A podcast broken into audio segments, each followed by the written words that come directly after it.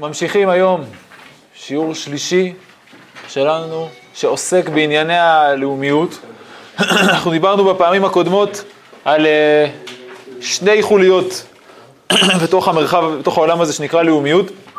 אני מזכיר לכם עוד פעם, אה, דיברנו על קצת על היחס שבין לאומיות לבין מעגלי הזהות האחרים שלנו, קרי מצד אחד ההיבט הפרטי, מצד אחד ההיבט האוניברסלי.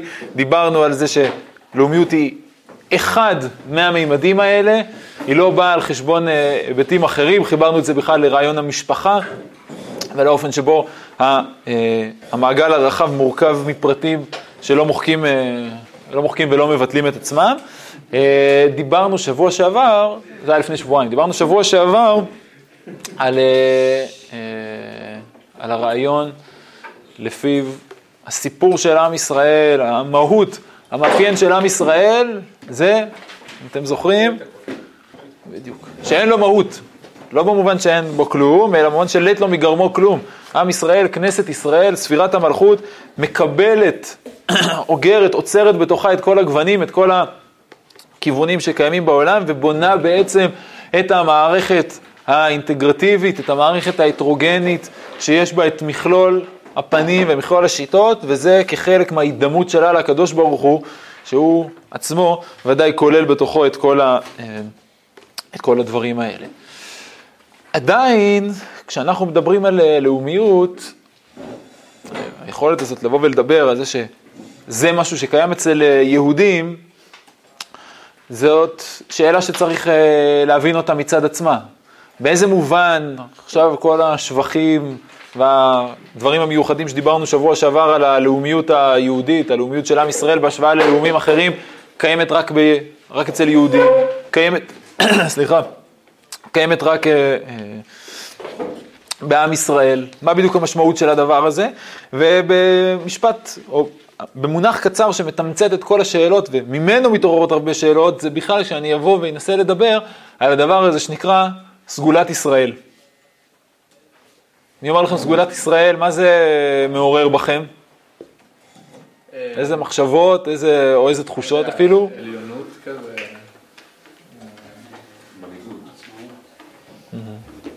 עצמאות, מנהיגות, גזענות, עליונות, כן. הציונות היא גזענות החלטה 254 של האו"ם. ייחודיות. ייחודיות. אוקיי. בסך הכל אני חושב שנגעתם בכל מיני נקודות, רק השאלה עד כמה, הסמנטיקה פה היא משמעותית, בשאלה עד כמה אני רואה את זה כדבר אה, חיובי, או עד כמה זה עושה לי קרחצים. נכון? זה, זה, זאת הייתה השאלה. עכשיו, מאיפה מגיעים הקרחצים האלה? באמת, הרבה פעמים כשאנחנו שומעים, יכולים לשמוע את המונח הזה שנקרא עם סגולה, או סגולת ישראל, זה אוטומטית עושה לנו קונוטציות למקומות שקשורים לגזענות, או קשורים לגזעיות, ומקומות כאלה, ולצערנו, בתור העם היהודי יש לנו רשמים חזקים מה, מהדבר הזה, זה ישר קשור לעליונות, לסלידה מהאחר, נכון? לכל מיני אה, אה, דברים בסגנון הזה. אז האלף, כשאנחנו מגיעים לרב קוק, אנחנו כבר יכולים להגיע למושג הזה בצורה קצת יותר נינוחה. למה? כי מתי אה, לדבר על ייחוד, ייחודיות לאומית, אה, יכולה להגיע עד כדי מקומות אה, גזעיים או גזעניים או משהו בסגנון הזה, כשהיא מתפקדת בתור המגדיר היחיד.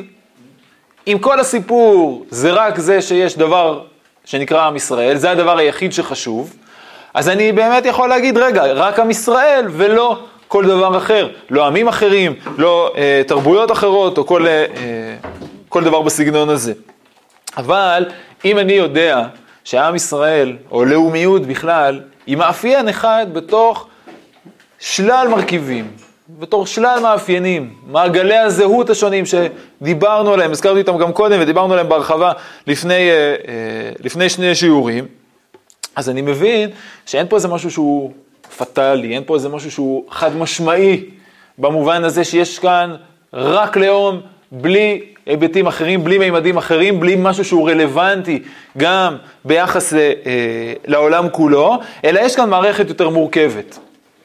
מערכת שהיא יותר עדינה, ואני אומר את הדברים האלה כבר כפתיחה, כי באמת מי שיחשוב בצורה, מי שיחשוב בצורה מאוד uh, חדה וחד משמעית, והתייחס רק לאספקט של, ה, של הלאומיות, אז מעבר לזה שזה טרגדיה בהיבט הזה שהוא מצמצם את הזהות שלו למשהו מאוד מאוד מוגדר ולפן אחד מתוך ספקטרום יותר רחב של פנים, משם באמת יכולה לצמוח הסכנה שהדבר הזה ייצור עליונות או לפחות סלידה מאחר או, או שנאה לאחר. ברגע שאנחנו מדברים כמו הרב קוק על ריבוי מעגלי הזהות, אז אני מראש מבין שלאומיות תתפקד בצורה אחרת, היא תהיה משהו שהוא הרבה יותר רך, אולי גם יותר עמוק מהתפיסה הרגילה. זה עדיין לא אמר לנו מה כן, אבל זה כן מתחיל לפחות לנטרל לנו את הקרחצים האלה, ש, אה, שעלו פה גם קודם, ולהסביר לנו שלאומיות היא משהו שיותר מורכב להבין אותו, קצת חשוב, או צריך בכלל לנסות ולהבין איפה הוא משתלב באמת במארג הגדול של כל מעגלי הזהות שאנחנו מדברים עליהם. התפיסה הזאת היא לא תפיסה, אבל שבאמת אה, מורידה מהערך של העם היהודי. כאילו, העם היהודי רק כאילו באמת הוא מין כזה בנק שאוגר בתוכו, לפעמים זכור לי, כאילו, שאוגר בתוכו את כל שאר הזהויות ויודע ליצור בהם הרמוניה, אבל כאילו... אין בו כלום. אז אם אתה זוכר, שבוע שעבר כשראינו את הפסקאות מפנקס ה', דיברנו על זה, שהרב קוק ציין, הוא אמר, בקלות אפשר גם לראות את זה כפחיתות ערך, לבוא ולהגיד, הנה, אין להם כלום משל עצמם, ואפשר לראות את זה דווקא כמעלה. שמי שיכול לאגור, לשזור פה את כל הדברים האלה ביחד, הוא דווקא מי שיש לו איזושהי תפיסה יותר עמוקה, והוא לא חד-מימדי שננעל רק על מודל אחד. הזכירו פה אה, בסוף השיעור, אם אתם זוכרים, כשדיברנו על מידת הענווה ועל מה, זה, מה המשמעות של מידת הענווה אצל הרב קוק בהתכתבות שלו עם הרב הנזיר, זה היה חלק מרכזי מהמאפיינים שלה. נכון? מה מידת הענווה נתנה לי? את היכולת להבין שאני לא מחדש באמת משהו, אלא אני סופג, אני מקבל, אני יושב על גבי שלבים קודמים שקיימים אצלי, רק אני יודע אולי לשכלל אותם עכשיו, אני יודע לסדר אותם ביחד. זאת המשמעות העמוקה של ענווה, נכון? מול הרב הנזיר שדיבר על זה שעיקר הענווה זה הסיפור של החידוש. אתם זוכרים? דיברנו על זה בהרחבה. אמר הרב קוק, זה לא העניין. אדם לא באמת מחדש, האדם לעולם עובד עם הדברים שקיימים אצלו, או לפחות על גבי דברים קיימים, הוא אף פעם לא בריאה חדשה יש מאין. במובן הזה אני חושב שזה באמת לא פחיתות ערך, ועוד פעם זה באמת מחבר אותנו לדברים שדיברנו בשבוע שעבר. אבל אני רוצה עוד כהמשך לנקודה שדיברתי עליה עכשיו, אנחנו ננסה בשיעור הזה לנסות ולהבין מה זה בדיוק באמת המושג הזה, סגולת ישראל אצל הרב קוק, להבין איפה הוא עומד ביחס למעגלים האחרים. ובואו נתחיל דרך איגרת קצרצרה ששולח הרב קוק לשמואל אלכסנדרוב, אתם כבר מכירים אותו, הזכרנו אותו בשיעור שלנו לפני שבועיים, כשהתחלנו לדבר על הלאומיות, תראו באיגרות הריח חלק א', איגרת ס"ד, עוד פעם פנייה של, אה, של הרב קוק לאלכסנדרוב, תגובה יותר נכון, עוד פעם, כבר אמרנו שהיה ביניהם התכתבות ענפה מאוד. והנה הוא כבר מתייחס לזה שהוא דיבר איתו במכתבים הקודמים. כבר אמרתי במכתבים שמצידם של יחידי הסגולה אין אנחנו יודעים הבדל בין עם ולשון, ונוכרי שעוסק בתורה הרי הוא ככהן גדול. וכבר אמרו חכמינו הראשונים, נקבל פני פילוסופוס חברנו. אבל מה שאנו דורשים בשבחה של כנסת ישראל בכלל, הוא על דבר הסגולה האלוקית הנמצאת בנשמת האומה בכללה.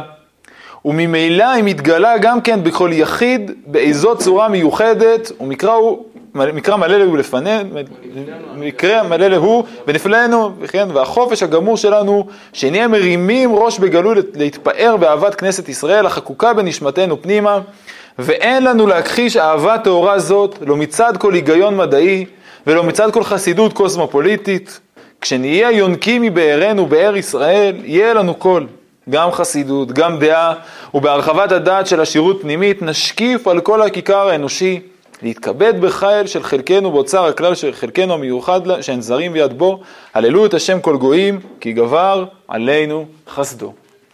בואו נסביר מה אמר כאן הרב קוק. ובשלב ראשון אומר לנו הרב קוק, כשאנחנו מדברים על המושג הזה שנקרא סגולה, אנחנו מדברים עליו במישור הלאומי, במישור הגלובלי, במישור הכולל, ולא במישור הפרטים. למה הכוונה?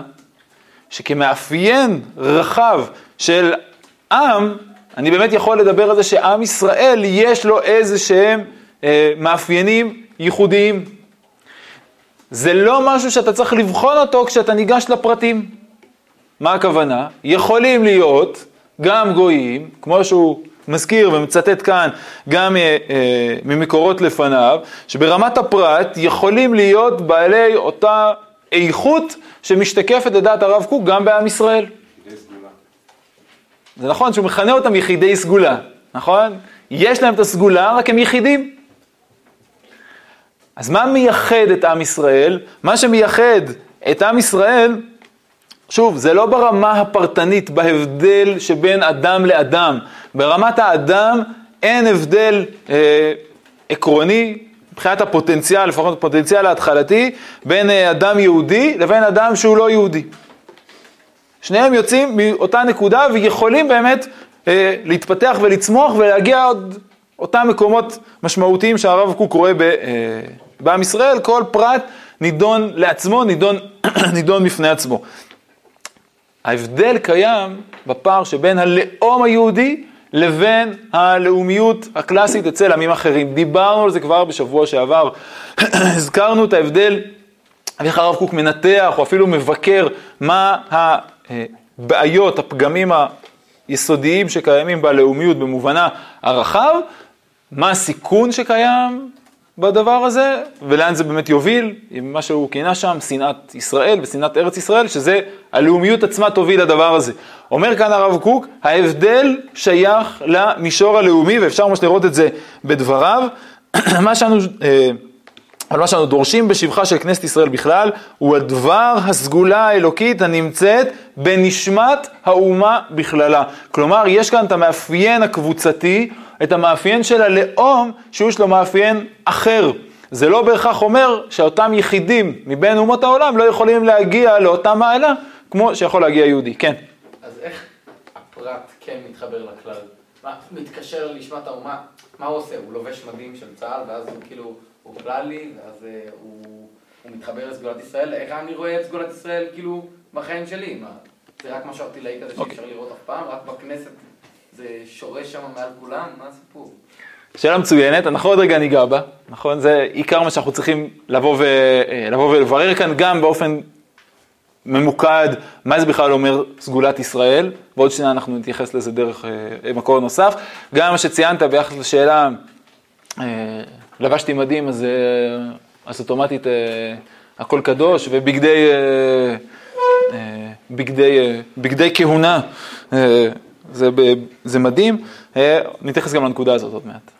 בסדר? אני, שתי נקודות שוודאי מאוד מאוד חשוב לחדד פה דרך הדברים האלה. היה מישהו שאת רוצה לשאול? אוקיי. אז כן, דרך אגב, טוב, לא הבאתי לכם את המקורות כאן, יש מקומות שאנחנו פגשנו קצת ניסוחים של הדבר הזה, ניסוחים מעודנים, יש מקומות שיש אה, אמירות מאוד מאוד חדות וחריפות של הרב קוק על ההבדל שבין, על הפער התאומי שקיים בין הלאומיות היהודית לבין הלאומיות של עם ישראל, לבין הלאומיות הכללית. צריך להבין, שוב, הרב קוק לא מדבר כאן על הפרטים, הוא לא מדבר על האנשים. כשהרב קוק מדבר על סגולת ישראל, זה לא איזושהי סגולה גנטית שקיימת עכשיו באדם עצמו, והיא מובנה בו, ואדם אחר לא יכול להגיע אליה. אלא אנחנו מדברים כאן על איזשהו מאפיין של קבוצה, שכקבוצה עם ישראל מבטא משהו, שאומר הרב קוק, אני לא פוגש במקומות אחרים. שוב, מה עם ישראל מבטא? על זה דיברנו בשבוע שעבר, כשדיברנו על כנסת ישראל שכונסת את כל הגוונים, שמאפשרת אותו אה, ריבוי פנים, ושוב, אני לא רוצה לחזור, ל, אה, לחזור לדברים שדיברנו קודם. למה היא רק בעם ישראל? שוב, מה שראינו, שנייה אחת, א', מה שראינו עכשיו, זה שזה לא רק בעם ישראל. ככלל, אבל... נכון? בסופו של דבר כל עם ישראל נגוע באותה... אז עוד שנייה אנחנו ניגע גם בנקודה הזאת, בסדר? דיברנו על זה שבוע שעבר, מהנקודה שהסביבה שאנחנו יוצרים, היא סביבה שיוצרת את הלאומיות הזאת. זאת אומרת, הסביבה שאני גדל בה, הסביבה ש... כאילו נקודת פתיחה שלי יותר טובה, כמו שדיברנו. מצוין, אנחנו עוד, עוד שנייה באמת ניגע ב, אה, בדברים האלה בצורה יותר מסודרת. מה זה? עוד שנייה ניגע בדברים האלה בצורה יותר מסודרת. טעימה, תשובה קצרה, אתם כבר יכולים לראות ב, אה, בדברים של הרב קוק, גם בפסקה הקצרצרה שלנו, שהזיקה ללאומיות, וזה שיהודי עכשיו באמת מצליח גם לספוג מהמאפיינים המיוחדים האלה של עם ישראל שכבר דיברנו עליהם, הרב קוק מתנה דווקא כשמה? הרב קוק אומר, כשנהיה יונקים מבארנו, באר ישראל. שוב, זה לא משהו אוטומטי. זה לא שכל יהודי, בגלל שהוא נולד עם אה, DNA מסוים, באופן מיידי הדבר הזה נוצר אצלו. עוד רגע נדבר באמת על הצד השני. כרגע, אם נהיה יותר צמודים למה שמופיע כאן אה, בפסקה, אז אומר, אה, אומר הרב קוק, גם גוי יכול באמת להפוך להיות, לספוג לתוכו את הדבר המשמעותי הזה, שעוד, באמת עוד לא הסברנו מהו, עוד רגע ניגע גם בדבר הזה. זה יכול להסביר באמת למה גר שמתגייר יכול להפוך להיות יהודי באמת, כי אם הוא גם מתדבק, מייצר לעצמו זיקה למה שהרב קוק כינה, פה, נשמת האומה, מה שאנחנו דיברנו שבוע שעבר על מה זה, מה משמעות המאפיינים האלה של עם ישראל, של אותה כלה דקלילן מכל גוונין, שכונסת לתוכה את הכל, שנותנת מקום ל, אה, אה, לריבוי הפנים, כשגם הגוי, האדם הלא יהודי, מייצר זיקה למקום הזה, הוא מצליח להיות באותו מעמד בדיוק כמו ה, אה, היהודי עצמו. לפי התפיסה הזאת, אז אדם חילוני הוא שווה לאדם גוי, כאילו באיזושהי צורה. עוד שנייה ניגע, בחילוני, בסדר? ממש עוד רגע ניגע בדברים האלה. כרגע, לענייננו, מה שחשוב לציין, שאנחנו מבינים שהסגולה היא לא משהו אוטומטי. אוטומטי במובן, עוד פעם, משהו תורשתי, משהו גזעי. כן, הרב קוק חיבר את זה, שבעם ישראל זה יותר נוכח, בסוף זה מתגלה גם בפרטים, נכון? הוא דיבר על זה שהיא מתגלה גם כן בכל יחיד באיזה צורה מיוחדת, נכון? אבל איך היא מתגלה בכל אחד מהפרטים בצורה מיוחדת? כשנהיה יונקים מבארנו באר ישראל. כלומר, היכולת גם של יהודי לממש את מה שקיים אצלו, זה קשור לאיזושהי זיקה שהוא יוצר לבאר ישראל, כלומר זיקה שהוא יוצר לעולם היהודי, וזה כבר מעביר אותנו קצת לנקודה הבאה. כי כמו שאתם כבר העליתם ושאלתם פה שאלות מצוינות, עדיין מה הופך דווקא את היהודי לזה שזוכה אה, אוטומטית, כמעט אוטומטית להיכנס לתוך המעגל הזה, שוב זה לא, זה לא חבורה סגורה, זה לא מועדון אקסקלוסיבי, גם גויים יכולים להגיע לאותו, לאותו מעמד, אין פיצול. בהיבט הזה, ברמה האישית, כולם יוצאים מאותה נקודה, יש כאן עדיין לכאורה עוד איזשהו יתרון. ומה בדיוק היתרון שקיים בדבר הזה? אני רוצה שאנחנו ננסה לבחון דרך אולי האיגרת הכי מפורסמת של הרב קוק, שעוסקת בענייני הסגולה, וזה איגרת תקנ"ה, שיותר אה, מורגלים לכנות אותה איגרת תקנה. אה, את האיגרת הזאת כותב הרב קוק לרדב"ז, הרב של צפת. אה, איגרת מאוד חשובה ומעניינת, לא רק בגלל הנושא הזה, למרות שהנושא הזה הוא נושא מאוד, מאוד מרכזי, ואני אומר, באמת זה המקור אולי הכי חשוב באיגרות שהרב קוק מדבר באופן מסודר על הסגולה. היא מעניינת מאוד הרבה היבטים, זה קשור כבר לפולמוס השמיטה, מי שמכיר, הרב קוק הוא אחד מהדוחפים המרכזיים באותה תקופה להיתר המכירה, כדי לאפשר לקיום בארץ, לאפשר לחקלאות בארץ להמשיך ולהתקיים. אה, הרדב"ז בא אליו בביקורת חריפה מאוד כלפי הדבר הזה, אה, וסביב זה נוצר ביניהם איזשהו דיון. האיגרת הזאת היא איגרת ארוכה, אנחנו נראה פה באמת קטע מדגמי מתוך הדבר הזה, אבל מי שרוצה לקרוא אותה על שלל היבטיה, מוזמן.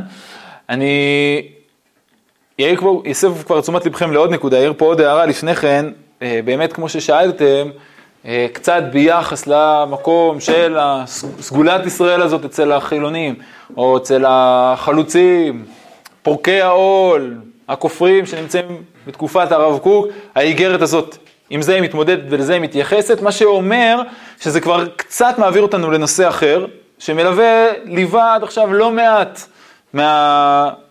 מהשיעורים שלנו, וזה באמת היחס של הרב קוק לכפירה ולכופרים שבתקופתו. הבטחתי לכם, אנחנו עוד נדבר על זה בצורה מסודרת.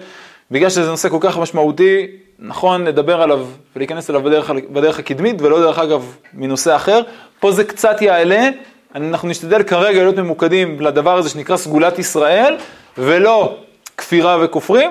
בעזרת השם נדבר, לא מאמין שזה יקרה עוד בזמן חורף, מן הסתם כבר יהיה יותר לכיוון הקיץ. בואו בוא נראה אבל את הדברים של הרב קוק פה באיגרת תקנה. אומר הרב קוק ככה, אחרי שהוא פונה ל, לרדב"ז, אומר לו, ידעת רק כבודו, שני, ששני דברים עיקריים ישנם, שהם יחד בונים קדושת ישראל וההתקשרות האלוהית עמהם. האחד הוא הסגולה, כלומר טבע הקדושה שבנשמת ישראל מירושת אבות, כאמור לא בצדקתך ולא ביושר לבבך, נכון? הקדוש ברוך הוא אומר לעם ישראל, לא בזכותכם, בזכות אבותיכם אתם זוכים לדבר הזה, רק באבותך חשק השם לאהבה אותם ויבחר בזרם ואחריהם, וייתן לי סגולה מכל העמים וכולי. והסגולה הוא כוח קדוש פנימי מונח בטבע הנפש ברצון השם, כמו בטבע כל דבר מהמציאות שאפשר לו להשתנות כלל. כי הוא אמר ויהי ויעמידם לעד לעולם. והשני הוא עניין הבחירה. זה תלוי במעשה הטוב ובתלמוד תורה. אומר לנו כאן הרב קוק, כשאתה בוחן את האדם, בהקשר שלנו, כשאתה בוחן את האדם היהודי, אתה צריך להסתכל עליו בשני פנים, שני רבדים שקיימים פה. מרכיב אחד הוא המרכיב הבחיר, נתחיל רגע פשוט יותר, הוא המרכיב הבחירי. האדם בוחר מה לעשות, בוחר מה לא לעשות, בענייננו בעיקר בוחר אם לקיים מצוות או בוחר לא לקיים מצוות, זה אספקט אחד. מה האספקט השני? סגולה. הסגולה זה משהו נדידי, אפשר למדוד את זה, זה נראה כאילו זה משהו שהוא נורא כפוי. זאת אומרת, אני בעם הזה, אני, האבות שלי השיגו סגולה, אז עכשיו יש לי סגולה. גם אם מאוד לא ירצה, יש לי סגולה. זאת אומרת, זה משהו שהוא, שהייתי אומר שזה שגוי להגיד ב, באמירה הזאת, שהנקודת פתיחה שלי ושל גוי ממש לא אותו דבר. אז אתה באמת מתייחס לזה שהרב קוק אמר פה משהו שלכאורה סותר את מה שאמרנו קודם, ומה שהשתמע מהאיגרת לאלכסנדרוב. כי כאן אומר הרב קוק, הסגולה הוא כוח קדוש פנימי מונח בטבע הנפש ברצון השם, כמו טבע כל דבר מהמציאות שאי אפשר לו להשתנות כלל. כלומר, מה נראה מכאן? הוא מצוי שם, אבל אולי הוא לא מתעורר אם האדם לא מעורר אותו. אז יכול להיות שיש פה היבט של פוטנציאל ומימוש, אבל עדיין יבואו ויגידו לך, אוקיי, אז האדם היהודי הוא לא כמו גוי. אז יש לו פוטנציאל. לכאורה, אפשר להבין את הדברים של הרב קוק עד כאן, בהבנה הזאת, שיש לכאורה באמת ליהודי סגולה שהיא מובנית בו, היא מוטמעת ב-DNA היהודי, ו, אה, ואי אפשר אחרת. יכול להיות שזה לא יתגלה, אבל עדיין זה נמצא עמוק, אה, עמוק בתוכך, ואז כמובן זה מאוד שונה מהמרכיב של הבחירה ומרכיב מהדברים ש, אה, שדיברנו קודם. לא תלוי באדם, לא תלוי בשתייה מהבאר ש, שהזכרנו קודם, אבל בואו תראו רגע את המשך הדברים של הרב קוק. אמ, אומר הרב קוק, והדבר השני הוא עניין הבחירה, זה תלוי במעשה הטוב ותלמוד תורה, החלק של הסגולה הוא הרבה, באין ארוך כלל, יותר גדול וקדוש מהחלק התלוי בבחירה. אלא שברית כרותה היא, שהסגולה הפנימית לא תתגלה בזמן הזה, כי אם לפי אותה מידה שהבחירה מסייעת את גילוייה. מה אומרים, מה אומר לנו כאן הרב קוק? שלרוב הסגולה מתבטאת דרך מה? דרך הבחירה. כלומר, אם אתה תקיים מצוות, תשתקף הסגולה שלך כחלק מעם ישראל. אז כאילו שתי הרכיבים תלויים בזה. לכאורה, נכון? זהו המצב הקלאסי, זה לרוב. על כן, הכל תלוי לפי רוב המעשה. וקדושה, וקדושה האמונה, ותל, וקדושה האמונה ותלמוד תורה. נכון? אם אתה אדם מאמין, וזה משהו שדרך אגב, היה נכון לאורך רוב הדורות. מי היה חלק מעם ישראל? מי תפס את עצמו כחלק מעם ישראל? מי שמאמין, מי שמקיים תורה, מי ששומר תורה ומצוות, מי שמרגיש שהוא חלק מהעולם הזה שמחויב לתרי"ג מצוות, הוא מי שמצא את עצמו וראה את עצמו כחלק מעם ישראל. מי שהוריד את הכובע, הוריד את הכיפה, הוריד את הקסקט, הוריד לא משנה את מה, לרוב יצא החוצה לגמרי. ולאורך רוב ההיסטוריה, זה מה שקרה. לא היה לנו מציאות כזאת של מישהו שיש לו זיקה לעם ישראל, שיש לו את הסולידריות ברמה הלאומית, אבל לא מקיים תורה ומצוות. לא היה מוכר לאורך רוב ההיסטוריה. מישהו שהתפקר, התפקר, זהו. הלך, הוטבע לנצרות, הלך והשתמד, הלך ואני לא יודע מה עשה. לא מצאנו איזשהו מודל ביניים שמצד אחד יש לך איזושהי זיקה, ומצד שני אתה עדיין לא מקיים מצוות. הוא התפקר, אבל עדיין יכול להיות שהוא העביר לילדים שלו את האפשרות. אז כאילו. בוא- נראה רגע עוד לאן זה הולך. נכון? אומר הרב קוק בשלב ראשון, לרוב סגולת ישראל תלויה במה? קיום תורה ומצוות. והשם יתברך, הנוהג בחסדו בכל דור, מסדר הוא את סדרי הנשמות הצריכות להופיע בעולם. מה הכוונה?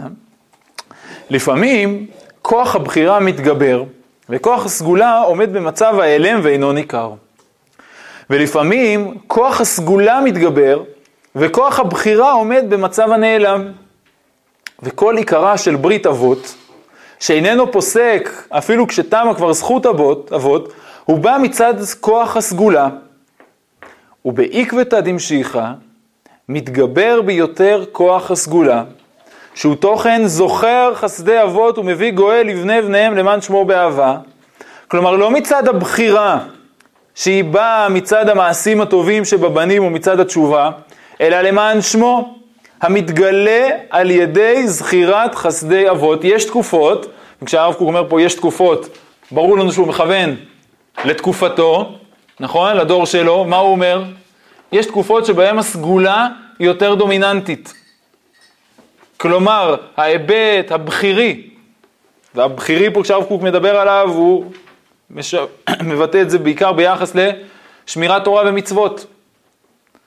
ההיבט הזה לפעמים הוא מטושטש יותר, היבט הסגולה עדיין קיים, עדיין לא הסברנו לגמרי מה זה הסגולה, בואו נסיים רק את, ה... את הקטע. אמנם לפעמים מתגבר חושך כזה, שמפסיק את הופעת הסגולה גם כן. אבל זה אי אפשר כי אם במי שבא למידה זו להיות חס ושלום שונא את ישראל ודורש רעה להם בפועל ובציפיית הלב. מה אנחנו מגלים כאן עכשיו במשפט האחרון שקראנו? שסגולה יכולה להתבטל, זה לא צרוב, זה לא מוברג בתוך ה-DNA.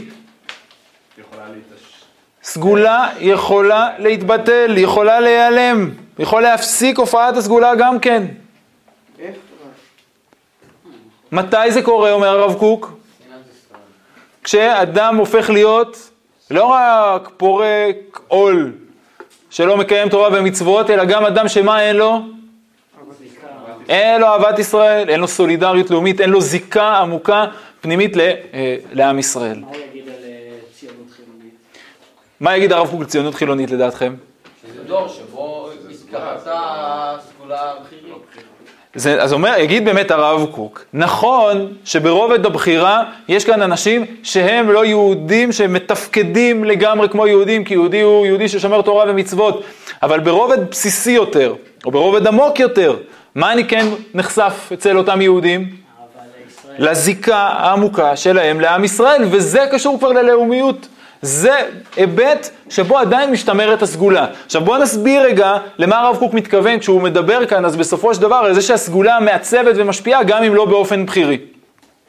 אם אני נמצא באזור עם אקלים מסוים, אם אני מייצר לעצמי זיקה לחברה מסוימת, יכול להיות שגם אם לא עשיתי שום דבר, האקלים שבו אני חי, האקלים שבו אני גדל, משפיע עליי. מעצב אותי. לא בהכרח בדברים שאני מתכנן אותם ובוחר אותם באופן מכוון, ולא בהכרח משהו שהוא יישומי וישים ברמת המעשים שלי, אבל עדיין זה מעצב אותי. אני נכנס לקבוצה מסוימת, נכנס לקהילה מסוימת, מוצא את עצמי קשור אליה, יש משהו מבחינה אינטואטיבית, מבחינה עמוקה, שמקרין עליי, שמעצב אותי, ש... לא קשור רק בהכרח לפעולות או להחלטות הבכיריות שלי. אני. אני בוחר להיכנס למקום כמו ישיבה, לא רק ההחלטות המושכלות שלי הם אלה שמעצבות אותי כאן. נכון? המרחב או הבחירה להיות חלק מהמקום הזה כבר פותחת בדברים. וביחס לזה, אומר הרב קוק, זאת, זאת גם המשמעות של סגולה. סגולה, בשונה אולי מדברים שכן... אה, אה, אה, אם אה, תרצו, אולי, אולי כן מופיעים למשל בכוזרי בעניין הזה.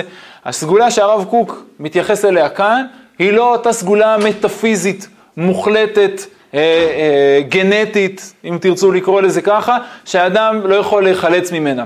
אדם שמתנתק מהסולידריות שלו לעם ישראל, מחמיץ גם את הסגולה הזאת. עכשיו נכון, יכול להיות שבפועל הוא לא מתפקד כמו יהודי. למה? כי הוא לא אוכל כשר. הוא לא שומר תורה ומצוות. אבל יש לו בעומק זיקה לדבר הזה שנקרא יהדות, או נדייק יותר, לזיקה, לזיקה לדבר הזה שנקרא עם ישראל. ושם משתקף משהו שהוא עמוק יותר מאשר, ה, אה, מאשר ההיבט הפשוט. כלומר, מה זה סגולה? סגולה זה איזשהו רובד עמוק, שבו האדם מרגיש חלק, ועצם זה שהוא מרגיש חלק, יכול להיות שזה גם אה, משפיע עליו. אה, אז בצורה המלאה הסגולה הזאת מתיישמת גם דרך זה שאני שומר תורה ומצוות, ובזה בכלל אני מבטא את הזיקה שלי לעם ישראל. אומר הרב קוק, יכול להיות שיש תקופות, יכול להיות שיש אנשים שברמת הבחירה לא מתפקדים כמו יהודים בצורתם המלאה, ועדיין משמרים את הזיקה העמוקה לדבר הזה שנקרא יהודי. לא ברמה המעשית, לא ברמה, אה, לא ברמה הבחירית, לא ברמה ההלכתית, נקרא לזה ככה, כי עוד פעם, הלכתית יכול להיות שהם עוברים עבירות, אבל אתה נחשף פה פתאום לקשר עמוק שאנחנו דרכו בוחנים את הדבר. והתופעה הזאת היא באמת תופעה שמבחינת הרב קוק היא תופעה חריגה בהיסטוריה של עם ישראל. חלק משמעותי ממאמר הדור מתייחס לחריגה הזאת שקיימת פתאום לנגד עינינו, ומבחינת הרב קוק זה לגעת במקום עמוק יותר מהמקום הרגיל שאנחנו רגילים אה, להתייחס אליו. עכשיו, יכול להיות שלחלקכם אתם אומרים, בסדר, הדבר הזה ברור, אנחנו כבר יודעים שיש חשיבות בעצם הזיקה ללאומיות בלי קשר לעם ישראל. זה שהדבר הזה ברור לכם, זה בעיקר בגלל שאתם גדלתם על ברכיו של הרב קוק. עצם היכולת לייצר את ההבחנה הזאת היא חידוש. כי דווקא בתפיסה הפשוטה יותר, מי שלא שומר תורה, הוציא את עצמו מחוץ לגדר. רשע, מארבעת הבנים של פסח. נכון? מה העדות והחוקים המשפטיים. אומר הרב קוק, לא כל מי שאומר, מוציא את עצמו מן הכלל במובן הזה שהוא לא רוצה לקיים את העדות והחוקים והמשפטים אשר ציווה השם אלוקינו אתכם, הוא לא בהכרח הוציא את עצמו מן הכלל. מה? לא, לא ניכנס שם ל... אני לא, לא רוצה להיכנס עכשיו לדיונים סביב, ה... אה, סביב הרש"ב. שמה, נכון שהלחם הוא לכאורה מה שמייצר את הניכור, אני מביא את זה כרגע רק כדוגמה, יגיד הרב קוק, יש מי שיסלוד מקיום התורה והמצוות, ועדיין משמר איזושהי זיקה עמוקה, אבל זה לא משהו שהוא מובנה, שאדם לא יכול להימלט ממנו. אם אדם הופך להיות שונא ישראל, אם אדם מנתק את עצמו מהקשר אה, אה, לעם ישראל, הוא באמת, אין לו כבר את הסגולה. אין לו את ההשפעה הזאת כי הוא לא מייצר חלק. גם אם הייתי חי באקלים מסוים, והאקלים הזה עכשיו אה, אה, עיצב אותי והשפיע עליי, אם יום אחד לקחתי מטוס ונדדתי למקום אחר, אז האקלים שבו גדלתי אז כבר לא משפיע עליי. אז אה, יש לנו את האקלים במובן, ה, אה, אה, במובן הטבעי שלו, אבל זה נכון גם מבחינה רוחנית. גם, לעולם הרוח, גם העולם הרוחני מייצר מעגלי השפעה. וזיקה שלי למעגל מסוים, כבר מקרינה, היא כבר יוצרת איזושהי אינטראקציה. תראו ביטוי יפה של, ה, אה, של הדבר הזה, תעבירו רגע לצד השני של הדף. לא אמרנו שסגולה זה של כל העם ולא של הפרטים? מה אמרנו קודם? כבר במקור הראשון ראינו שהפרטים כן מושפעים מהסגולה. נכון? במידה והם שותים מבעירה. ככה כינה את זה הרב קוק. במה זה בא לידי ביטוי? עכשיו אנחנו יכולים יותר להבין. יש את המאפיינים הגדולים של עם ישראל. כשאני כיהודי נמצא בזיקה אליהם, אני כבר מייצר פה איזשהו contact, אני מייצר איזשהו חיבור, שבאיזשהו אופן גם מקרין עליי. אם אני מחליט לייצר את הניתוק הזה, אז זה הלך. אם נרצה רגע ל- ל- לומר את זה באיזושהי צורה שמסכמת כל מה שדיברנו, הגוי שמייצר זיקה אה, למהות, למה שעם ישראל מייצג כעיקרון, ייפתח לסגולת ישראל הזאת, או יהיה יחיד סגולה, בדיוק כמו כל אחד אחר מעם ישראל. אותם כאלה שמנתקים את עצמם מעם ישראל ולא מייצרים את הסולידריות, כבר זה לא קיים בהם. תראו אבל רגע את הקטע מקובץ אה, ג' פסקה כ"ז שהבאתי לכם. תראו את המשפט הראשון שלא קשור לסגולת ישראל, אבל הוא מסביר טוב את המונח סגולה. אומר הרב קוק ככה, סגולת תפילה ישנה לכל געגוע טהור טבעי. מה אומר לנו כאן הרב קוק? באמת, באמת, באמת, מה זה תפילה? שלכל אחד יש את הזיקה של הגעגוע? לא, בוא נלך רגע לשלב הכי פשוט. מה זה תפילה? תפילה, אנחנו, מה אנחנו עושים כשאנחנו מתפללים שלוש פעמים ביום? אומרים, יש טקסט מסוים, אומרים אותו, שמים את היד בשמע ישראל על העיניים, עומדים עם רגליים צמודות ב-18, זה תפילה, נכון? מישהו שלא יעשה את זה, הלכתית, לא יתפלל. מה אומר הרב קוק? זה נכון, אבל מבחינת הסגולה, כי מה שמייצג רובד קצת יותר, יותר עמוק, מה אני לומד מכאן? שגם אם ברמה העקרונית תפילה זה מעשה מסוים, זה תוכן מסוים, זה מלל מסוים שאני צריך אה, להגיד אותו, אבל למעשה כל בקשה עמוקה, כל געגוע, כל אה, השתוקקות חושף את ההיבט העמוק של מה זה תפילה. אז יכול להיות שזה לא תפילה בצורה המושלמת שלה, אבל זה נוגע בסגולה של התפילה. כי אני יכול לדבר על תפילה כמשהו מאוד מאוד ממוקד, מאוד מדויק. הנה, דפים 1, 2, 3, 4, 5 בסידור. אני יכול לדבר על המהות, או על ההיבט העמוק יותר של מה זה אומר תפילה ומה זה אומר להתפלל. ואומר הרב קוק, את סגולת התפילה אני אפגוש בכל געגוע טהור טבעי. אותו דבר אני יכול לומר גם ביחס ל... סליחה, אני יכול לומר אותו דבר גם ביחס למה? לסגולת ישראל. נכון שבבסיס להיות יהודי, מה זה אומר? שמור תורה ומצוות, נכון. אבל יש היבט שבו אני יכול להיחשף לרובד עמוק יותר של מה זה אומר להיות יהודי. ולהיות יהודי זה לא רק ההיבט המעשי הזה של קיום תורה ומצוות, אלא רובד עמוק יותר, שמבחינת הרב קוק נחשף דרך הזיקה הלאומית, דרך הסולידריות הלאומית, בזה מתבטאת הסגולה. בואו תראו רגע את המשך הפסקה. ובאופן היותר עליון, באה האהבה הטבעית של האומה, המתגלמת באהבת ארץ ישראל, ובכל הסעיפים שדרכה של אהבה זו להתפשט אליהם, השפה, ההיסטוריה, הגאון הלאומי, בין שהם מלובשים בגדי קודש, בין שהם עטופים מעטפה חולית. היסוד הפנימי הוא אהבת הקודש האיתנה שבסגולת ישראל. סגולת ישראל, מזהה לנו אותה כאן הרב קוק עם מה? עם האהבה הטבעית של האומה. כשמישהו מבחינתו נכון שהוא הוריד את הכיפה, אבל הוא ממשיך עדיין לשמר את הסולידריות הלאומית, הוא נוגע בעצב העמוק והפנימי שנקרא אה, אה, עם ישראל, שנקרא יהדות. כאילו. רובד מאוד מאוד חשוב, הוא גם דרך אגב יהיה הרובד המתקדם, הוא לא מוריד אותו. תחברו את זה כבר למודל שאתם קצת מכירים. ועוד מעט נספיק, מקווה שנספיק, אז ניגע בעוד, בעוד איזושהי פסקה של הרב קוק. אנחנו יודעים שמבחינת הרב קוק התורה היא איזה רובד? היא הרובד השני.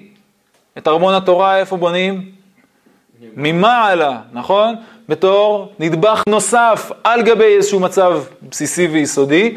אה, בכל מקרה, השאלה שלך היא שאלה טובה, והיא מחזירה אותנו עוד פעם לדיון סביב הסיפור של הכפירה, ולכן אני או של החלוצים, היחס של הרב קוק לחלוצים בכלל, ואנחנו עוד אה, נפתח את זה. בטוחים אנו, אני ממשיך רגע בפסקה הזאת, שמכל התנועות היותר חופשיות ומגושמות שהולכות לבסס בניין האומה, משך נמשך לאהבתה. אף על פי שהן נראות רחוקות מהופעת התורה, שימו לב למשפט הבא, כולן מלאות הן מאותיותיה של תורה העליונה. החיה בעוז קודש מלא בנשמתן של ישראל, בנשמת הציבור בכללו, בנשמתו של כל אחד ואחד מישראל. יש את התורה במובן הפשוט של מה שאנחנו מכירים, שזה נחשב תורה. יש תורה עליונה, זה איזשהו רובד עמוק יותר, מופשט יותר, פנימי יותר, שמתבטא באמת לא רק בהיבטים מעשיים, אלא מתבטא באותה אה, זיקה שהרב קוק מכנה פה הזיקה אה, אה, של נשמת הציבור, הסולידריות אה, הלאומית הזאת, בניין, הבניין הלאומי שהולך, אה, שהולך ונבנה, וגם שם אנחנו מוצאים עדיין את הזיקה למקום שהוא ביסודו מקום חיובי. זה באמת לא חייב להיות שזה יתקיים אצל כל יהודי. ואם יש יהודי שהופך להיות שונא ישראל, כמו שקראנו קודם באיגרת, אה, באיגרת תקנה, על זה יגיד הרב קוק, אין לו כבר את סגולת ישראל. את מה המהות, או מה שנמצא בעומק התורה, כמאפיין של הלאומיות היהודית, אה, אה, מתגלה פה באופן, אה, באופן ישיר. אם אדם הוא שונא, הופך להיות שונא ישראל, אז זהו, נעלם ממנו. בואו נסכם רגע, מה ראינו עד עכשיו? שני דברים חשובים ראינו ביחס לסגולת ישראל וביחס ללאומיות היהודית. א', הלאומיות היהודית זה לא איזשהו אה, מועדון אקסקלוסיבי וסגור שאף אחד לא יכול להיכנס אליו, גם גויים יכולים אה, להיכנס אליו, זה לא, לא רק של יהודים. יש ליהודים איזשהו, איזשהו יתרון בעניין הזה, איזושהי מקדמה, בזה שהם זכו להיוולד קשורים לתוך המרחב הזה שיש לו את אותם מאפיינים ייחודיים שעליהם דיברנו אה, בפעם שעברה, אבל בהחלט לא מחייב, ואדרבה, כמו שראינו לפני רגע, יכול להיות שיש יהודים שזה כבר לא יהיה רלוונטי לגביהם, כי הם ניתקו את עצמם מהזיקה, לה, אה, מהזיקה למרחב הזה, וזה באמת כבר אולי מעביר אותנו לנקודה השנייה שראינו עד עכשיו, שסגולה זה בעצם, מה זה סגולה? זה הזיקה של הפרט לקבוצה, ובעצם הזיקה שלו היא כבר, הקבוצה הזאת, או המאפיינים, או המהות של הקבוצה הזאת, כבר, אה, כבר מאפיינת אותו. הסגולה היא עניין מהותי, הוא לא עניין גנטי, הוא לא עניין דטרמיניסטי שאי אפשר אה, ליצור אותו, או אי אפשר להיפלט ממנו. זה כבר מעורר עוד פעם התבוננות עמוקה יותר ב, אה, במה שהרב קוק מכוון אליו, באמת כשהוא מתבונן באיזושהי קריאה עמוקה בכל התופעות של התחייה הלאומית שקיימת בזמנו, שברובה הגדול לא לובשת אה, בגדים של יידישקייט. כמו שמוכר וידוע לכולנו, והרב קוק אומר, יש בה נקודה שהיא חסרה, את ההיבט הבכירי, היכולת לקיים תורה ומצוות זה חסר, וזה מימד שחסר, הרב קוק לא ינסה לטשטש את החיסרון שקיים בזה, הוא גם ינכיח את החיסרון, אה, אבל מהצד השני זה כן חושף רובד עמוק, ודרך הרובד העמוק הזה באמת מתבטאת, מתבטאת הסגולה.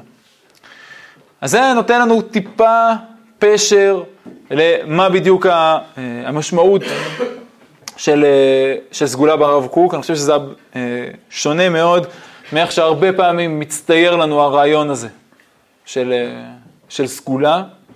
הוא הופך את זה למשהו מהותי, משהו עמוק, ולא רק איזושהי זיקה ביולוגית, טכנית כזאת, שקיימת באדם באופן, באופן אוטומטי.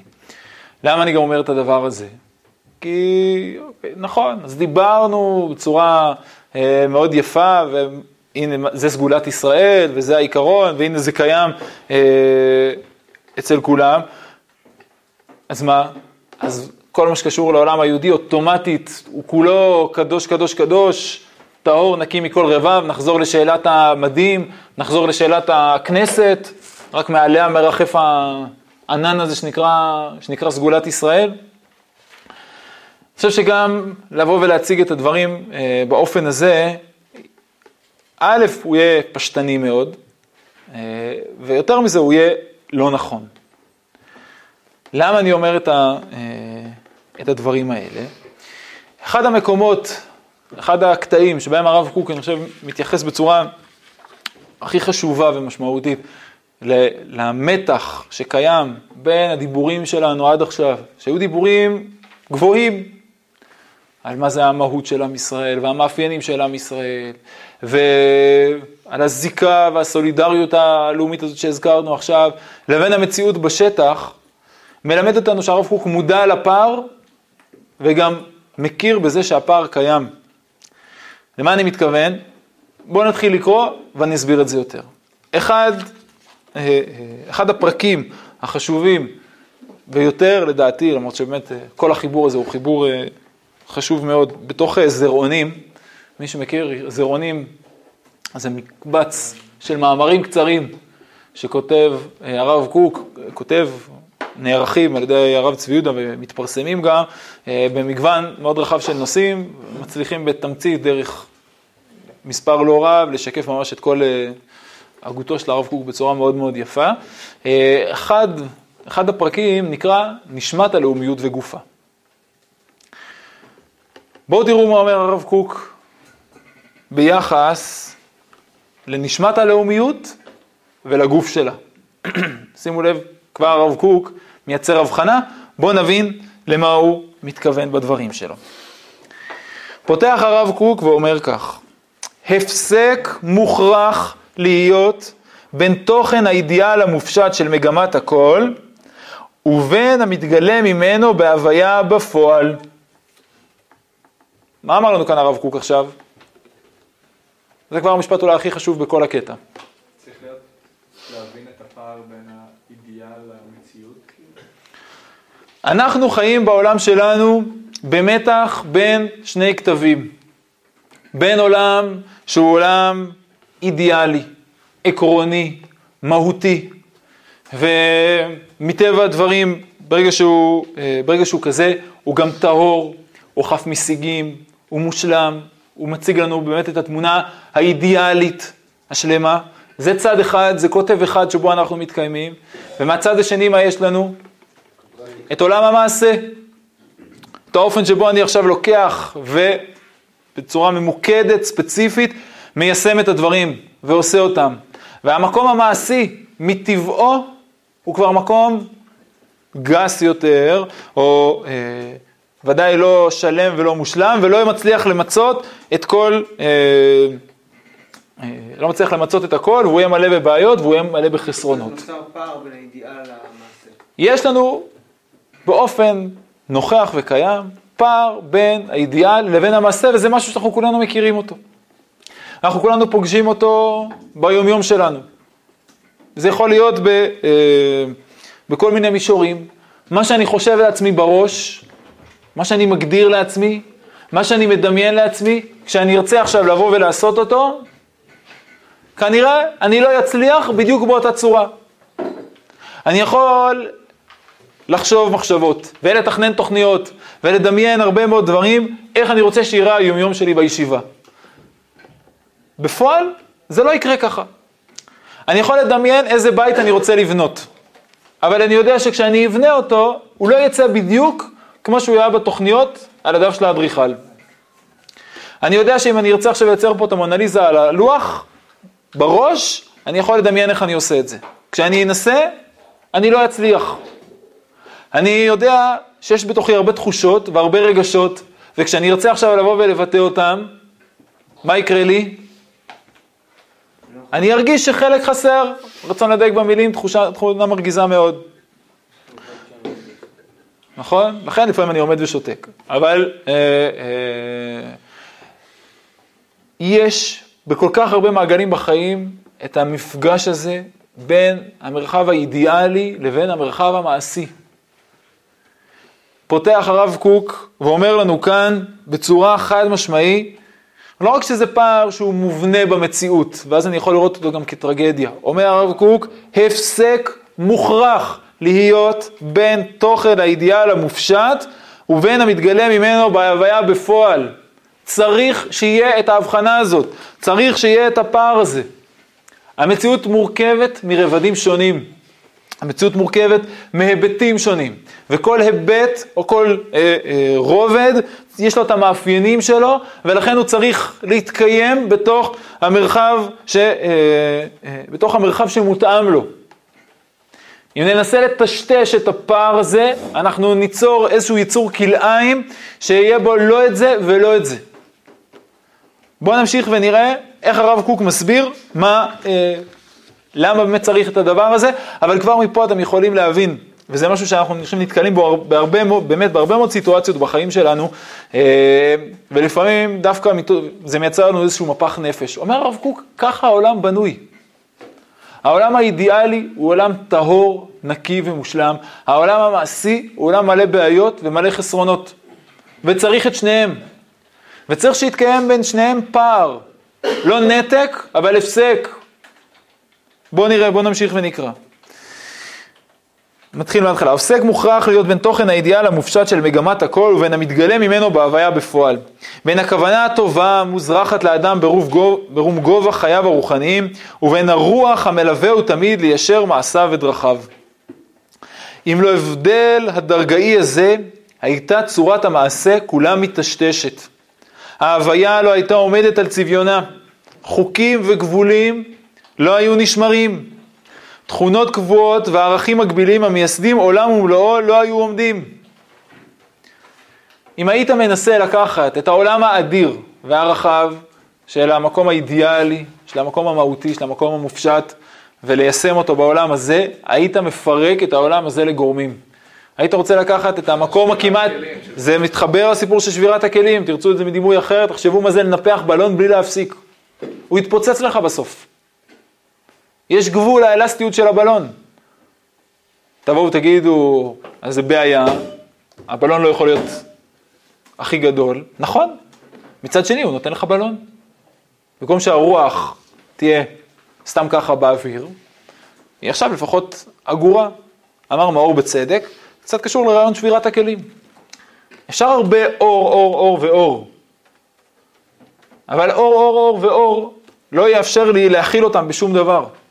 אז האור יתנדף. אתה רוצה להכניס את האור לכלי, יש כאן את האתגר שנקרא סוד הצמצום. ובצמצום זה נכון, יש מחיר, ויש גם יתרונות, אבל יש פער. בין העולם האלוקי העליון לבין העולם הנגלה שלנו, גם יש ביניהם זיקה, יש פער.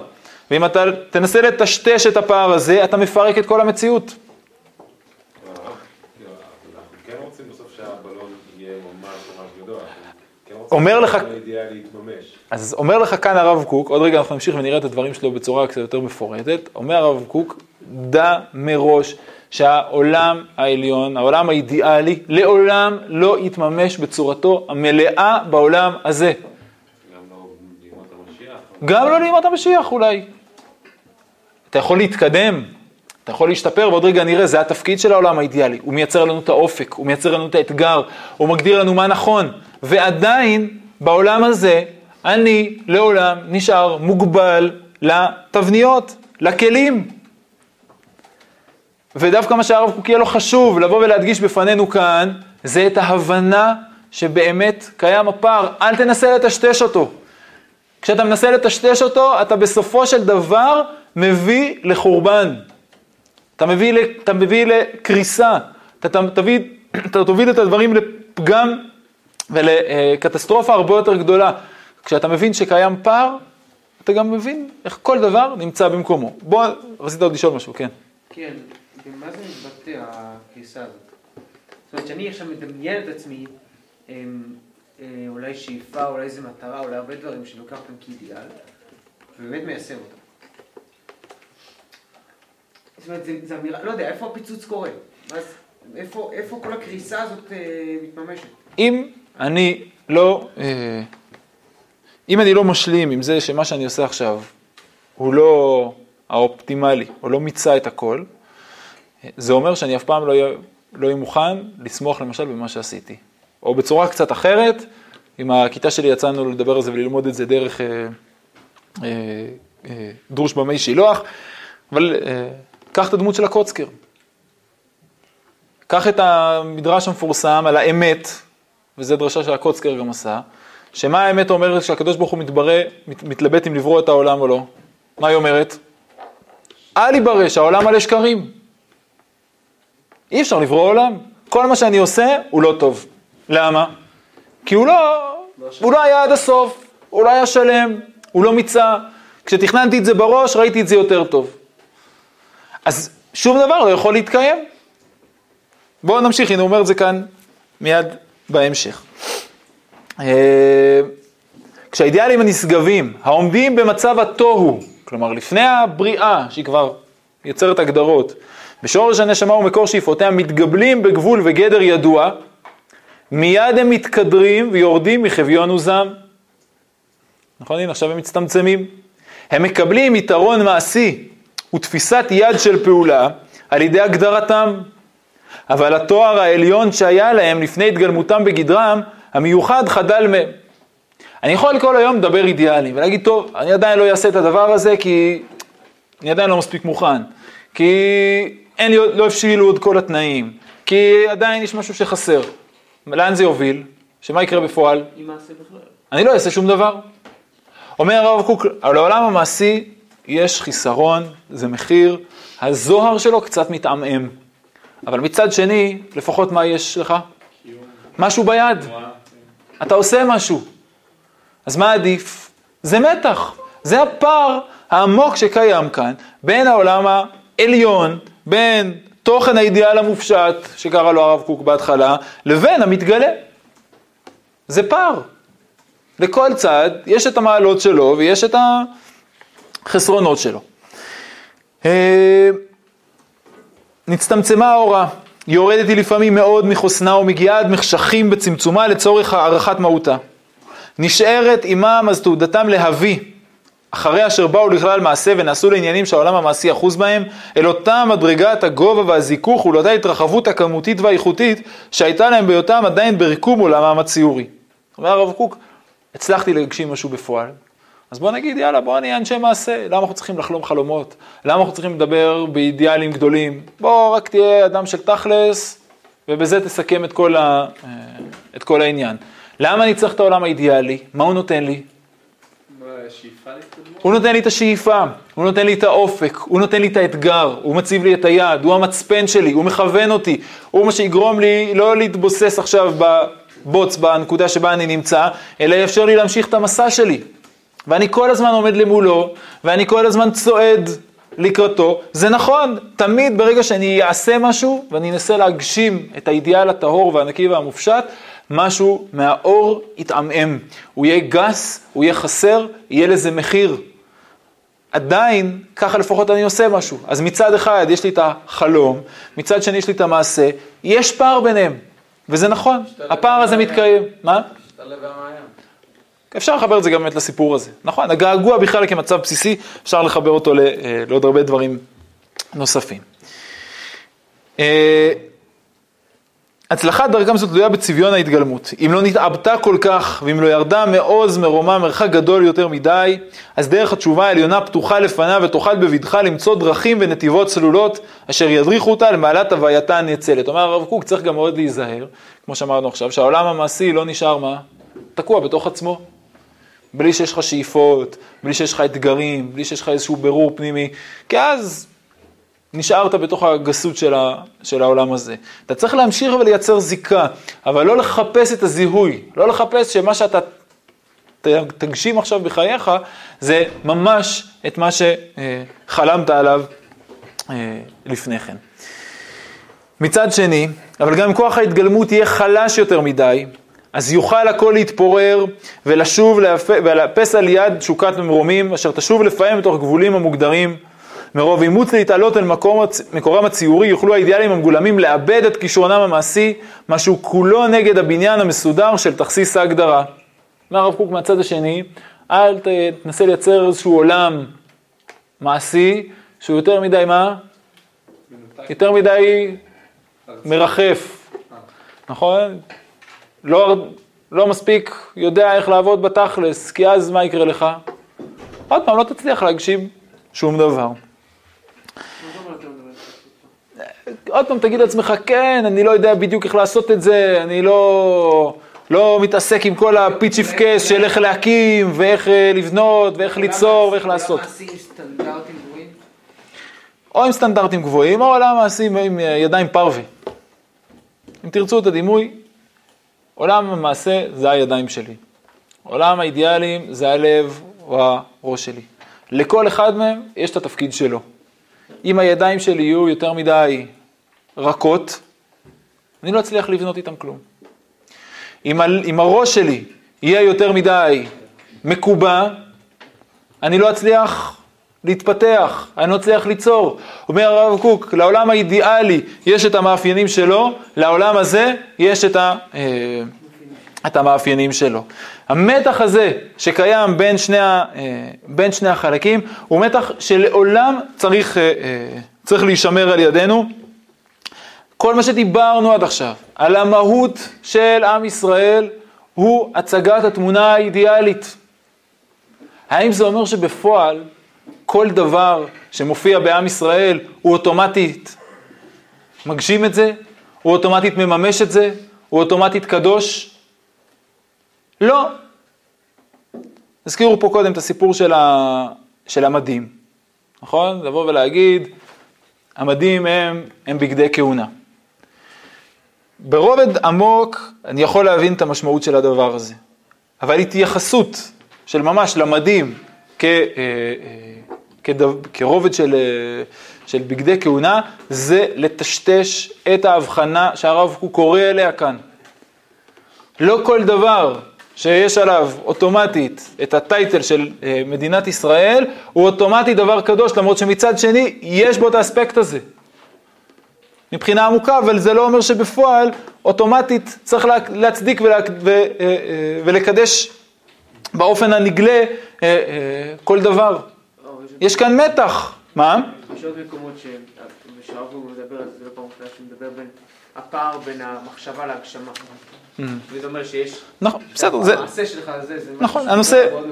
הנושא הזה הוא נושא אה, רחב מאוד. אה, יש פוטנציאל קדושה, אבל לא תמיד אנחנו מממשים אותו. נכון. זה שאני בפועל, כשאני פוגש עכשיו פקודות, הנה הייתם עכשיו בשבוע נשק.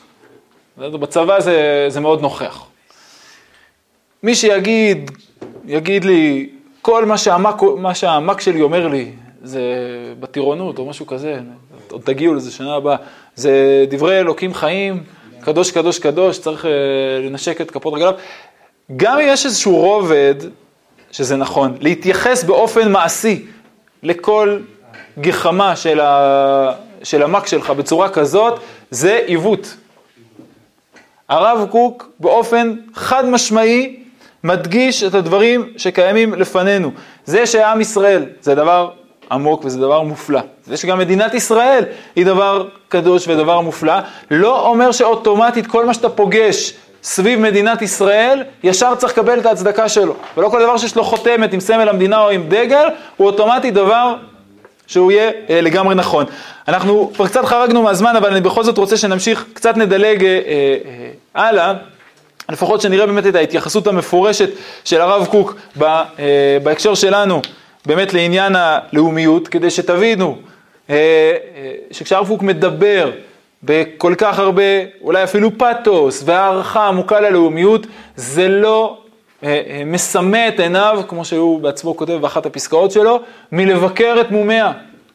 ולבוא ולהגיד, יש במישור ההתממשות, במישור המעשי, דברים שיוצאים לא טוב. ואם אתה לא תדע לומר, הם יוצאים לא טוב, אתה לפעמים גם תצדיק את הקליפות שנאחזות בהם. כי כשמשהו מתגשם ונהיה גס ועב, אז נדבק אליו גם בוץ. ואם אתה עכשיו גם על הבוץ תגיד שזה זהב, אתה פספסת את מה שאנחנו רוצים ליצור בדברים האלה כאן. תראו את ה... אה, אה, בסוף הפסקה הראשונה מתוך, ה, אה, מתוך ה, נשמת הלאומיות וגופה, מה שהרב קוק אומר שם בסוף, אומר כה נוהג הדבר באדם ובעם, בעולם ובהוויה. הנשמה הפנימית של האהבה הלאומית, או ביתר רוחב של האהבה האנושית ממקורה, היא מתעלסת עם האידיאלים יותר זכיים, שההוראה מתגלה בצד העליון של האנושיות ושל האומה החיה מברקת על ידם את שלל צביה. חטיבה שלמה מלאה הוד ותפארת, עונג וחיים, חסד ואמת, משפט וענווה, גבורה ועליזה, יופי ועדן, שכל ורגש, מתרחב ומלא טוב ושבע. ועומדת היא על דרך העולה, ההולך ומתקדם בקדמה מורגשת, מוחשת ומשמחת כל לב טוב. זה מיגלה בעולם הציורי. כל מה שאני יכול להגיד, פה הוא מרחיב את זה גם להיבט הכלל אנושי, ואנחנו נדבר על האוניברסליות, זה כבר ודאי לא נספיק היום. אומר אבל הרב קוק, אה, אה, על כל אתה יכול להגיד את זה בצורה יפה. עדיין, כשבאים הדברים לכלל מעשה, והם הולכים ומתלבשים בגבולים, שרים מיד חלקים רבים מזוהר העילה, מהזוהר, מהטהרה של האמירות שלנו, כשאנחנו שואלים, בוחנים את הדברים במציאות, לא בהכרח תמצא את הכל. זה שמישהו עכשיו קשור למדינת ישראל, לא בהכרח הופך אותו אוטומטית לצדיק. האלף רבתי מתקטנת ונעשית אלף זעירה. מכשולי החיים מתרבים. זעזועי נפש של רוגזות ושל פחדים, של מסתמות ושל רעבים, מתגברים וממלאים את החלל. האנושיות המעשית מתלבשת בלבושים צועים. אורותיה הרבים נופלים לתוך הקליפות הקשות שהיא עטופה בהם. ואוהב אותה כמו שהיא, לא יוכל להתעלות. צריך לדעת לזהות מה טוב ומה לא טוב. הוא מוכשר לספוג אל תוכו את הזוהמה הצבורה בקרבה יותר מאלה שיקלוט את ניצוצי הקדושה הנסתרים במחבואיה. וכן הדבר במעמד הלאומיות הפרטית, שבכללותה אנו מוצאים אותה בצביונה גם באומתנו, גם בתוך העולם היהודי. הפער הזה קיים, עם כל השבח של מה שדיברנו, בפועל אנחנו מוצאים גם הרבה דברים קשים. גם בעם ישראל יש אנשים לא טובים. גם בשם עם ישראל נעשים דברים שהם לא נכונים. לא צריך להיבהל מלומר את האמירה הזאת, כי יש הפסק מוכרח בין תוכן האידיאל לבין ההתממשות של הדבר הזה בפועל. ולכן הרבה פעמים אנחנו גם צריכים לייצר לעצמנו את המודעות לשונות שבעיסוק בשני העולמות האלה. מה שאפשר לומר, או שאפשר לצפות במרחב של בית מדרש, או של המחלקה לפילוסופיה באוניברסיטה, אי אפשר לצפות שיקרה אותו דבר גם בכנסת, או במשרד ממשלה. זה עולמות שונים. לא אמרנו לנתק את הזיקה בין המרחבים האלה. הזיקה הזאת קיימת, וחשוב שהיא תשתמר, ויש הזנה הדדית בין המעגלים, הרב קוק הזכיר את זה קודם, על חלק מהדברים גם אה, אה, אה, דילגנו קצת ב, אה, בחלק שלא קראנו. אנחנו רוצים לשלב בין המערכות, אבל לא במובן שבו שני המעגלים האלה צריכים לדבר באותה שפה. בית מדרש זה בית מדרש, והפוליטיקה זה פוליטיקה, או נגיד זה בתוך עולם התורה. יש פער בין מה שאפשר לעשות, או לומר, או לחשוב, או ללמוד בבית המדרש, לבין מה שהפוסק יצטרך בסופו של דבר לפסוק הלכה למעשה. ויש, יש לפעמים שוני בין המעגלים האלה, צריך להכיר בזה. זה שני רבדים שקיימים בתוכנו, זה שני רבדים שקיימים במציאות, זה שני רבדים שקיימים בדבר הזה שנקרא לאומיות, וכל רובד מתפקד מצד עצמו. יש זיקה בין המעגלים השונים, אבל בסוף אלה שני מימדים שונים לגמרי. הנקודה הזאת היא נקודה חשובה, אצל הרב קוק היא מלווה מאוד, חשוב להדגיש אותה עם כל הדיבורים הגדולים שהרב קוק לא בורח מהם ביחס ללאומיות. ההבנה של ההבחנה הזאת בין נשמת הלאומיות וגופה היא דבר משמעותי מאוד, היה משמעותי מאוד אצל הרב קוק עצמו, אני חושב שהוא ודאי צריך להיות משמעותי מאוד גם, ב, גם בעולם שלנו.